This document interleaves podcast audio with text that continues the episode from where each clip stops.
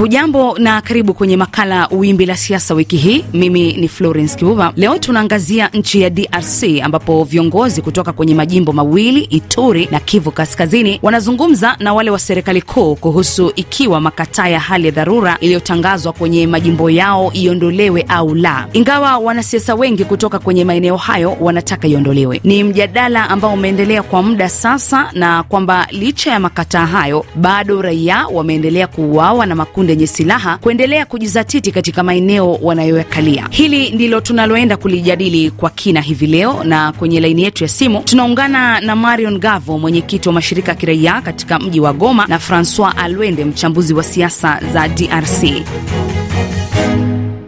Niwakaribishe sana Francois na Marion kwenye studio zetu, na ningependa kuanza na bwana Francois. Pengine nianze kwa kupata mtazamo wako, una maoni gani kuhusiana na makataa haya, yaendelee kuwepo au yaondolewe? Nafikiri, asante sana mtangazaji. Nafikiri kwamba uh, ni vizuri yangeondolewa kwa sababu ya uh, umuhimu ama faida ya nchi na faida ya wananchi. Ni kweli kwamba wakongomani wote hawawezi kuongea lugha moja, ama si wote lazima waelewe position ya msimamo wa serikali, lakini nafikiri kwamba kwa faida ya nchi yangeondolewa. Na kwako Bwana Marion, una mtazamo gani ama una maoni gani kuhusiana na makataa haya? E, raia yote ya Kongo na hata huko kwenye province ya Kivu ya kaskazini na Ituri, tunaomba hali ya kidharura ivunjwe kabisa, iondolewe, sababu kazi yake iliyopewa haifaulu kabisa, kwa sababu vita inaendelea. E, government haikamate miji yote iwe administration watu wamekimbia makwao, na sisi hata kama tunakuwa kwenye kikao huku, sisi wenye kusimamia shirika la raia tunakuya kugombanisha ili iondolewe na uongozi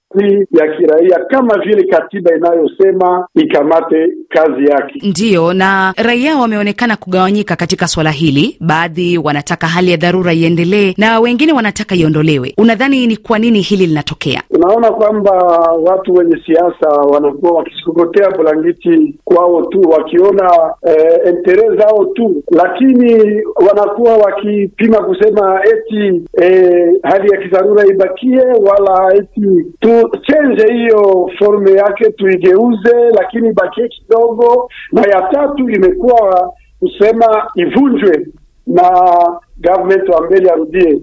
Sisi tunawaza hiyo ni kisiasa, na population yote inasema kama hiyo hali ya kidharura ivunjwe, government itakuwa imeonyesha kama inakuwa nao iko ndani ya hii machafuko inakuwa huko. Ni kusema watu wengi wa siasa wamekuwa wamepima, lakini watu wenye wametoka kwenye e, nchi huko kwenye Ituri, kwenye Nord Kivu, wengi kabisa wanataka kuvunjwa kabisa. Sisi wote kwa sababu miaka mbili na miezi tatu inakuwa mingi na hakuna usalama huko kwenye Ituri na province ya uh, Kivu ya kaskazini. Naam, nikirejea kwako Bwana Francois, kwa maoni yako, unadhani ni kwa kiasi gani hali ya dharura imefanikisha kufikia lengo? Haya, nafikiri kwa upande wangu nikiangalia vizuri, kulingana na ile hali ambayo tunayoiona kwa sasa, ni kwamba labda ni asilimia arobaini thelathini arobaini hivi, kwa sababu mauaji yanaendelea. Ukiangalia Ituri yanaendelea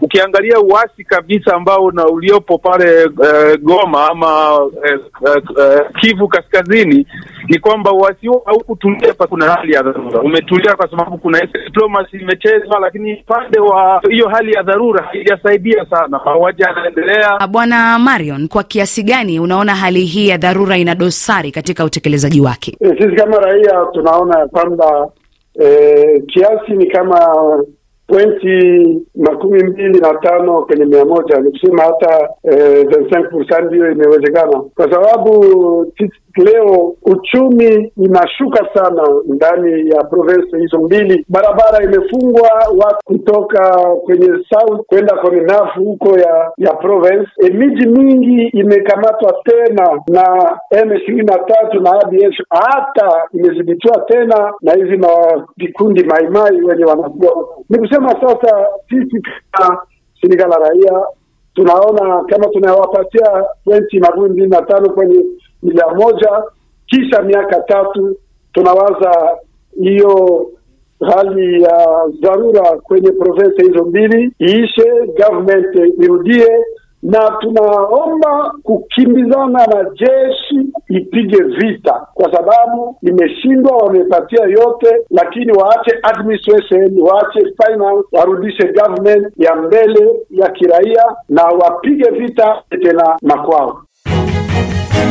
Msikilizaji, kama umeungana nasi, makala ni Wimbi la Siasa, na leo hii tunaangazia kuhusu hali ya dharura nchini DRC katika majimbo ya Kivu Kaskazini na Ituri. Je, yaendelee kuwepo au yaondolewe? Tunazungumza na Marion Gavo, mwenyekiti wa mashirika kiraia katika mji wa Goma. Kwako Bwana Marion, kunao wanaoamini kuwa makataa haya yalichukuliwa kisiasa zaidi kuliko kuangalia uhalisia. Sijui una mtazamo gani kuhusiana na hili? Hiyo ni kweli, kwa sababu mkataba hao imekamatiwa na sisi kama shirika la raia hatukuulizwa sana. Ni kama ilikuwa unaona, mauaji ilikuwa imekuwa mingi sana huko kwenye Ituri, huko kwenye watu walikuwa ADF imekuwa imekuwa nguvu sana hata Eh, president akaona afanye hiyo ili ya amani mbio mbio, na lakini raia haikuulizwa kwanza eti tufanye hali ya dharura huko ama la, na hiyo inaonyesha ya kwamba government yetu mbele ikamate mipango ya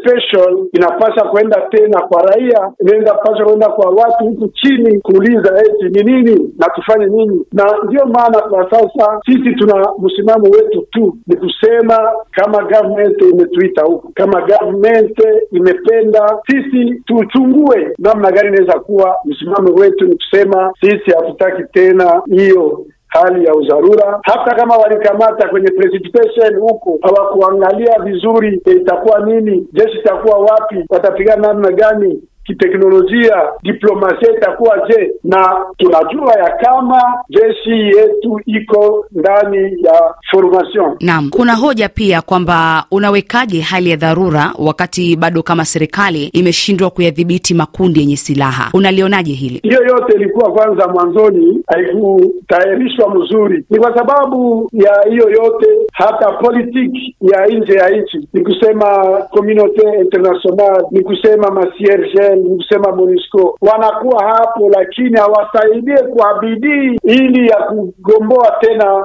hiyo miji yenye kudhibitiwa na wale wa bandia, wale wa ADF, wale wa M23. Ni kusema kama kila jeshi inapashwa isindikiziwe na politiki ya nchi yake, pia na politiki ya etrangere. Je, itakuwa sawa kusema kuwa jeshi la FRDC limeshindwa kuimarisha usalama? Unaona kama kunakuwa ngazi ya juu yenye kupana mibeko huko kwenye chini inakuwa kama hivyo. Wengine wanasema oh, droit humain. Tunasema humain ni nzuri, lakini wakati watu wamekuwa agrese, wakati watu wameshambuliwa, wakati mipaka imevunjwa na nchi jirani na kusaidia hata wao warebel, tunawaza kama hiyo kunivo ya international haikamilike. Ndiyo maana sisi tunawaza kama ni wakati leo ya kuvunja hali ya kidharura, kurudisha government na government yetu ipatie nguvu jeshi, na sisi tutapiga hiyo vita. Kwa hiyo serikali ya DRC